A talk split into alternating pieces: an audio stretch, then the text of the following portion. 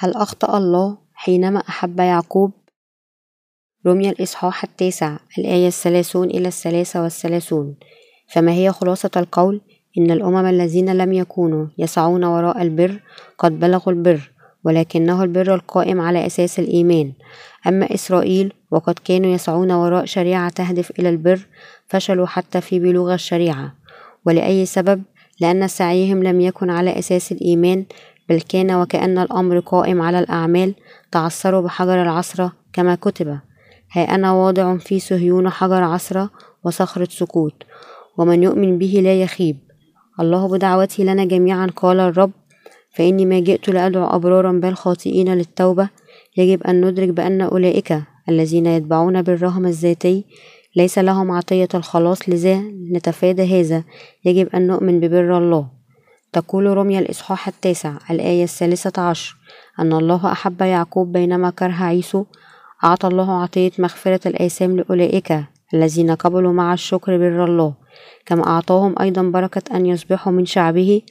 يجب أن نؤمن جميعا بالله بمعرفة بره. يجب أن نتعلم ونفهم كلمة بر الله المعطاه لنا. إذا أراد أحد أن ينجو من آثامه يجب أن يعرف أولا عيوبه وضعفاته الذاتية. وأيضا يعرف بر الله يجب أن نعرف ونؤمن ببره. أخبرنا الله أن أولئك الذين يعرفون بأنهم مقيدين للجحيم هم فقط من في حاجة لبره. الأهم هو أن نعترف على أسامنا وندرك أن بسبب أسامنا نواجه غضب الله الذي يستحيل معه تفادي عقابنا في الجحيم. لكننا يمكن أن نقبل في قلوبنا إنجيل الماء والروح خلال معمودية ربنا وموته على الصليب وقيامته. لأن أولئك الذين يعرفون بر الله هم فقط من يمكنهم أن يؤمنوا بهذا البر. لأن هذه النعمة وحب الله ليس شيء ما يمكن أن نحصل عليه بمجرد صلوات للتوبة أو عيش حياة التقوى التي ينشغل بها متدينين كثيرين. لكن مغفرة الآثام المعطاة من قبل الله هي لكل أولئك الذين يمجدون بره. يجب أن ننهي رغبة ننهي رغبة قلوبنا لنؤمن بإنجيل الماء والروح. هل تريد أن تحصل على بر الله؟ اعترف إذا بعجزك أمام الله وأمام ناموسك. وأمام ناموسه اعترف بأنه بسبب أثامك بسبب أثامك فأنت تحت غضب الله وأنك تحتاج بره عقول أولئك الذين لا يؤمنون ببر الله مشوشة وفارغة. أخبرنا الله أن أفكارنا قد تشوشت من البداية. تكوين الإصحاح الأول. الآية الثانية. لماذا كانت أفكار الإنسان مشوشة منذ البداية؟ لأن هذا لأن الملاك الساقط المنقلب ضد الله منع الناس من الإيمان بكلمة بر الله وجعل عقلهم مشوش وفارغ. لهذا تأتي الخطية إلى قلب الإنسان. تكوين الإصحاح الثالث. الآية الأولى إلى الثامنة. الكتاب المقدس. يخبرنا أن ملاك الله خلقه انقلب عليه وحاول هذا الملاك أن يأخذ عرش الله بقوته الخاصة ومخططه وبعد ما فشل في التمرد طرده من موقعه المتميز وهذا الملاك الساقط هو الذي أغوى البشرية وخدعها وحولهم ضد الله. هذا الملاك يدعى الشيطان المتكبر ما زال يعمل في كل من المؤمنين والغير مؤمنين المتشابهين في كل أنواع وأساليب التباهي والعصيان بخداع الناس تحدي كلمة الله وسلطانه. يلجأ الشيطان إلى الأكاذيب حتى يعجز الناس على الإيمان بإنجيل الماء والروح. بعد انخداعهم من الشيطان يحاول الكثيرون بلا طائل أن يؤسسوا بالرغم الذاتي فترك البشرية تسقط في الخطية. ونتيجة لذلك جعلهم يعيشون حياتهم بعقول مشوشة فارغة. مغفرة الآثام والبر المعطى من الله. النجاة من الخطية للبشرية التي قد سقطت في الخطية. بإغراء الشيطان الشرير لا تعتمد على حماسه الشخصي ولا على بره الذاتي إلا أن كثيرون جدا يحاولون الهروب بائسين من أسامهم دون جدوى فيتحولون عن الله غير مدركين لعيوبهم. وبخ الله أولئك الذين يطلبون برهم الذاتي محاولين أن يحصلوا على بر الله بأعمالهم الصالحة. ليس الفداء لمثل هؤلاء لكنه فقط لأولئك الذين يعرفون أنهم خطاة ولهؤلاء الذين يؤمنون بالإنجيل الحقيقي للماء والروح سمح لهم الله ببرهم. الإرادة الإلهية في جوهرها تختلف عن الأفكار البشرية وقد أخبرنا بولس أنه بغض عن كم براعة الشخص في إظهار التقوى الدينية من حضور الكنيسة من صلوات ليلية متأخرة والصباح الباكر وصيام وصلوات توبة وغير ذلك إلا أنه لا يمكنه أن يطهر آثامه. يخبرنا الله أن أعمال الناموس لا يمكن أن تفدينا من أثامنا ولا تجعل بر الله لنا. كما تقول الآيات الثانية والثلاثون والثلاثة والثلاثون من الإصحاح التاسع. ولأي سبب؟ لأن سعيهم لم يكن على أساس الإيمان بل كان وكان الأمر قائم على الأعمال. فقد تعثروا بحجر العصرة كما كتب ها أنا واضع في صهيون حجر عصرة وصخرة سكوت ومن يؤمن به لا يخيب. وبهذا لكي نحصل على بر الله الله يجب أن نؤمن بمعمودية يسوع ودمه على الصليب الذي بها أصبح يسوع ذبيحة الخطية بين الله والبشر.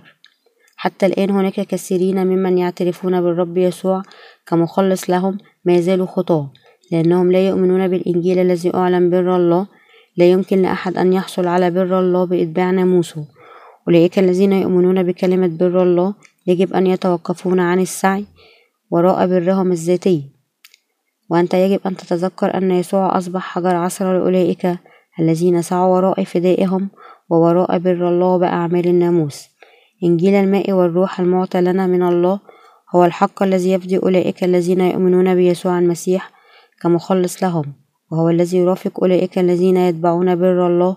الإيمان بكلمة بر الله هو بالتأكيد الأهم لفداء بالنسبة للفداء والحياة الأبدية التي أعلنت في معمودية يسوع ودمه على الصليب.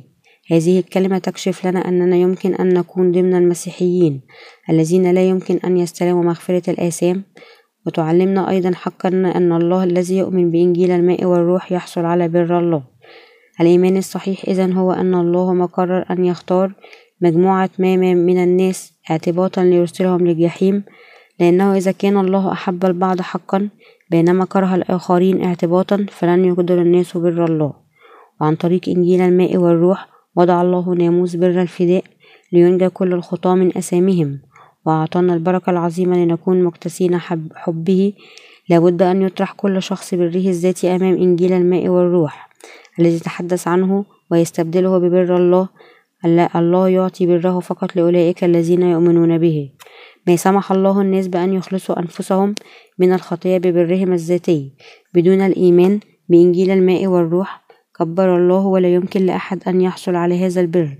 ما لم يعترف بالإيمان بيسوع يوحنا الإصحاح الثالث الآية الأولى إلى الثامنة.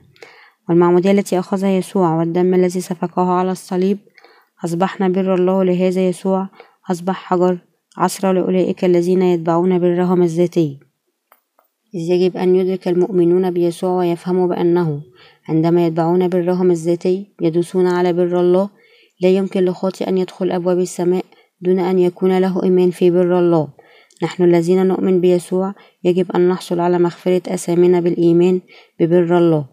يسوع المسيح الذي جاء إلى هذه الأرض هو مخلص الخطاة وبر الله ذاته. نحن يجب أن نؤمن حقا ببر الله هذا. أن يسوع غفر أثامنا بكلمته بالماء والروح. المؤمنون بيسوع يجب أن يؤمنوا بالمعمودية التي أخذها من يوحنا ودمه على الصليب. كبر الله فقط أولئك الذين يؤمنون بالكلمة المكتوبة للماء والروح يمكن أن يدخلوا السماوات. أخبرنا الكتاب أننا ننقسم إلى قسمين أواني للغضب وأواني للرحمة. قال الرب فماذا ينتفع الإنسان لو ربح العالم كله وخسر نفسه؟ أو ماذا يقدم الإنسان فداء عن نفسه؟ متى الإصحاح السادس عشر الآية السادسة والعشرون. إذا فقد شخص حياته الأبدية فلا معنى أو فائدة من إنجازاته في هذا العالم؟ مهما كانت إنه لا فائدة حتى وإن غزا كل العالم أو حتى الكون كله. ما لم يحصل على بر الله بالإيمان بمعمودية يسوع ودمه على الصليب. مهما تطورت العقائد اللاهوتية إلى أقصى مراحل التطور فلن يمكن لأحد أن يحصل على بر الله ويؤمن به إلا من خلال إيمانه بإنجيل الماء والروح الذي يتمم بر الله. في الوقت الحاضر من الشائع أن ترى مؤمنون يعلنون إيمانهم ببر الله مكتئبين لأجل أسامهم في كل اجتماع صلاة صباحي وهم في الواقع لا يؤمنون ببر الله. لابد أن ندرك بأن مثل هذا الإيمان يصرح به أولئك الذين لا يؤمنون بالفداء الذي في بره. لا يرضي الله لكنه فقط يجلب غضبه. لأنهم انقلبوا ضد بر الله يمكنهم فقط أن يظلوا كخصوم له. يخبرنا يوحنا الإصحاح الثالث الآية الخامسة. أن لا يمكن أن يدخل أحد ملكوت الله إلا إذا ولد من الماء والروح. لهذا يجب أن تحل جميع مشاكل خطيتك بالإيمان بإنجيل الماء والروح وفي بر الله. إنجيل الماء قد أصبح بر الله الذي يمكن أن يعطيك مغفرة الآثام وبره. إن أردت أن يكون لك مثل هذا النوع من الإيمان الذي يبررك ببر الله يجب أن تتبع وتؤمن بكلمة الماء والروح التي بها هذا البر. يجب أن تدرك أيضا أنه ليمتلئ قلبك بالإيمان ببر الله تحتاج أن تنكر برك الذاتي. أخبر بولس كل من الإسرائيليين والأمم بأنهم يجب أن يتركوا سعيهم نحو برهم الذاتي إن أرادوا أن يخلصوا على بر الله أن يحصلوا على بر الله. وأعطى الله لإبراهيم ابنه كثمرة إيمانه في بر الله. يظهر بر الله في كلمة الماء والروح وأي أحد يؤمن بكلمة البر يصبح شخصا بارا. حملت رفقة زوجة إسحاق في توأم وحتى قبل أن يولدوا أو عملوا أي خير أو شر قيل لها بأن الأكبر سيخدم الأصغر. يستنتج البعض من هذا النص أن الله ليس إلها عادلا وهذا استنتاج خاطئ. هذا لأن الله عرف مسبقا الإيمان المستقبلي ليعقوب وعيسو وحتى وهما في زال في رحم رفقة. إن سر بر الله مخفي في إنجيل الماء والروح. لأن عيسو كان شخص متبابى أعماله الجيدة وهكذا رآها الله كشخص ليس له علاقة بالإيمان ببره ولهذا كرهه الله. من ناحية أخرى يعقوب كان الشخص الذي آمن ببر الله وأعطى كل المجد له. هكذا لم يفعل الله شيئا سوى أن أحبه. أحب الله يعقوب وكره عيسو هذا فقط بناء على الحق. لا يقدر الله أناس مثل عيسو يتفاخرون بقوتهم الشخصية دون الإيمان في بر الله لكنه يسر ويحب أناسا مثل يعقوب عرفوا ضعفهم وعجزهم وآمنوا في بره فقط. غالبا ما يسيء الناس فهم بر الله بسؤالهم كيف يمكن أن يفعل الله هذا بإسحاق فيعتقدون أن الله أحب البعض وكره آخرين. لابد أن يكون الله على خطأ فيرفضون حتى أن يؤمنوا بيسوع لأنهم يعتقدون أنه إله ظالم. لكن كيف يمكن أن يكون الله ظالم؟ إذا اعتقد أحد بأن الله ظالم فهذا يعكس سوء فهمهم لبر الله. هذا هو الطريق الوحيد للإيمان بكلمة الفداء التي بها بر الله. كون الله ظالم فهذا اعتقاد من نسك خيالك. أنت ناتج عن تجاهلك لعمق أهداف الله. الموضوعة في خطته وسبق تعيينه. خطة الله البارة كانت لكشف بره أمامنا. لأن الله عرف مستقبل التوائم مسبقا فالله خطط وفقا لذلك ببره وقرر أن يحب من يؤمنون. يجب أن تفهم ونؤمن ببر الله في خطته. من يدعوه الله يعقوب أم عيسو؟ قال ربنا بأنه ما جاء ليدعو أبرارا بل خطاة بمعنى آخر بر الله يدعو أناسا مثل يعقوب. أما بالنسبة إلى عيسو فهو لم يتجاهل فقط دعوة الله البار لكنه تباهى ببره الذاتي. لهذا كره عيسو بينما أصبح يعقوب الشخص الذي استجاب لدعوة بر الله. كل هذه الحقائق الكتابية يجب أن تفهم داخل إطار الإيمان الذي يعرف ويؤمن بحب بر الله. وضع الله التعيين المسبق لكي يكشف عن حب بره يعقوب كان رجل يعرف عيوبه وآمن بكلمة بر الله. لذلك حب الله ليعقوب بينما كره عيسو هو عدل. في نظر الله العادل كل شخص يستحق غضبه. لكنه أتاح فدائه لكن أولئك الذين يؤمنون ببره. أولئك الذين يغطيهم الله بالرحمة هم أولئك لا يتفاخرون ببرهم الذاتي. لكنهم يؤمنون ببر الله كخلاص لهم وهؤلاء هم من يعترفون. استحق من أدانا بالجحيم لأسامي يا رب ارحمني وعلمني برك. يعطى الله مغفرة الآثام فقط. إلى أولئك الذين يؤمنون بحبه البار وهذه هي خطة الله التي أعلنها لنا مسبقا أن نصبح أولاده. يجب ألا تسيء فهم خطة الله لحب يعقوب وكره عيسو إذا لم تفهم بأي شكل بر الله بشكل صحيح. إذا حان الوقت لكي تؤمن ثانيا في حب الله البار الظاهر في بره. أؤمن ببر الله وأولئك الذين يستطيعون فهم حب الله البار بشكل صحيح. يمكنهم أن يؤمنوا بشكل صحيح بالتدبير الإلهي لبر الله المعلن في بره. لكن قليلين في هذا العالم لديهم الفهم الصحيح لخطة الله البارة ويؤمنون بها. والكثيرين أبتلوا بسوء فهمهم لله. هؤلاء يعتقدون بأنه كما في الكتاب المقدس يخبرنا أن الله كره عيسو فبعض الناس اعتباطا حتم عليهم بكره الله لهم كما لو أن مصيرهم أن الله يكرههم. لكن إلهنا ليس مثل هذا الإله المستبد. الله هو قاضي عادل وبره حق والله يريد أن يعطي كل منا رحمته البر وحبه. أراد الله أن يعطينا بره خلال يسوع المسيح وكسب برحمته أولئك الذين يؤمنون ببره وجعلهم أولاده هذه الحقيقة معلنة في العهد الجديد في متى؟ الإصحاح التاسع الآية الثانية عشر إلى الثالثة عشر حيث يقول يسوع ليس الأصحاء هم المحتاجون إلى الطبيب بل المرضى. اذهبوا وتعلموا معنى القول. إني أطلب رحمة لا ذبيحة فإني ما جئت لأدعو أبرارا بل خاطئين للتوبة. أولئك الأصحاء ليسوا في حاجة للأطباء لربما حتى يعتقدون بأن الأطباء مزعجين كما أن الناس لا يدركون أهمية الأطباء. عندما يكونوا أصحاء فهم لا يدركون أهمية قبول بر الله في قلوبهم بالإيمان به ولا يعرفون بر الله لأنهم منشغلين بإتباع برهم الذاتي. لكن يجب على الخطاة أن يتركوا برهم الذاتي ويؤمنون ببر الله. وأنت يمكنك أن تكون أمام الله مثل يعقوب أو عيسو من تريد أن تكون. مكافأة وعقاب الله سيعتمدان على قرارك سواء إن كنت تؤمن بفداء بر الله أم لا. الله ليس فيه خطية. كل شخص هو كائن تنافسي بالطبيعة. البعض قد يكونوا أذكياء وناجحون والبعض الآخر يمكنهم أن يعملوا الكثير من الأعمال الحسنة للآخرين. لكن بدون فهم بر الله والإيمان به لن يرضوا الله. كل شخص أنا وأنت حتى الإسرائيليون كانوا سيصبحون ملعونين بالجحيم أمام الله. إلا أننا تبررنا لا بجهودنا أو أعمالنا أو قوتنا الذاتية لكن بإيماننا في بر الله. لأن الله أعطى بعدل وأنصاف كل شخص حبه البار فأولئك الذين يؤمنون به يمكن أن ينجوا من أسامهم. الله ليس إله ظالم كما قد تظن.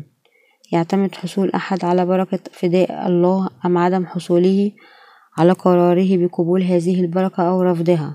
لهذا قيل أن هناك من هم أواني للغضب وآخرون أواني للرحمة. بشكل أوضح أصبح يعقوب إناء للرحمة بينما عيسو أنهى الحال به أصبح إناء للغضب إلا أن بعض اللاهوتيين ليس بداخلهم الروح القدس يفترون على الله ويقولون انظر ألم يجعل الله فرعون إناء الغضب؟ انظر إلى يعقوب وعيسو انظر إلى رفقة انظر إلى ما قد عمله الخزاف ألم يجعل الله أحد إناء للكرامة من البداية؟ لابد أن يكون هذا هو القدر. منطقهم كالتالي بعض الناس قد اختيروا مسبقا لأن يصبحوا أولاد الله حتى قبل ولادتهم. ومثل هؤلاء الناس الذين قد سبق تعيينهم واختيارهم ليكتسوا بحب الله يصبحون جميعهم أولاده بينما الآخرين قد قيدوا بالجحيم. هكذا يهاجم اختيار الله لكن الله أعطى بره لكل شخص وهو يختار أولئك الذين يؤمنون به بصدق. لقد تبررنا بالإيمان ببر الله في حين أننا في الحقيقة لم نكن شعبه قبلا. يمكن أن يصدق الله على إيماننا لأننا أصبحنا مبررين بالإيمان بإنجيل الماء والروح. هذه حقيقة الإنجيل التي تظهر قوة الله العجيبة.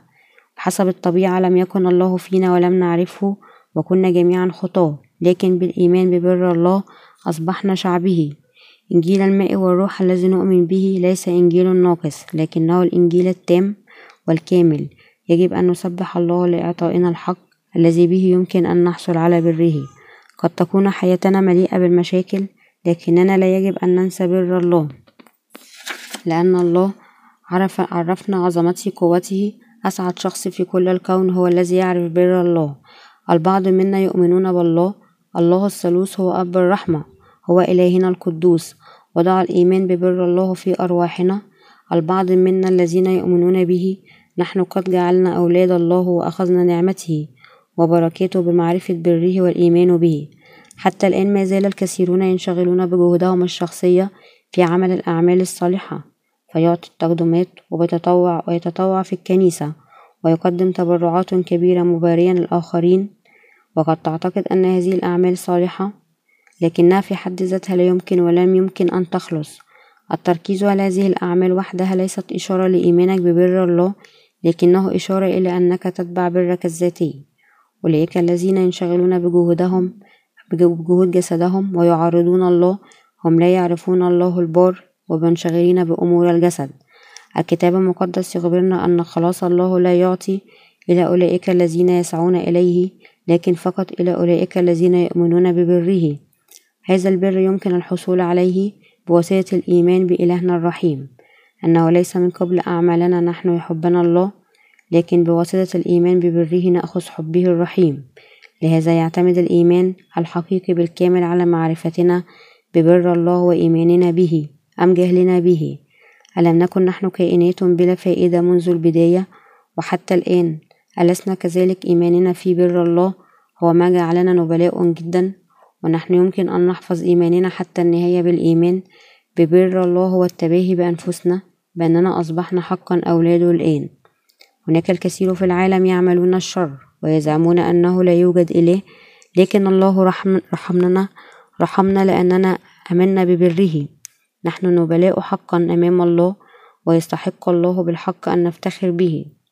ربما نواجه تجارب ومحن طالما نحن على هذه الأرض لكننا جميعا أغنياء روحيا وسعداء.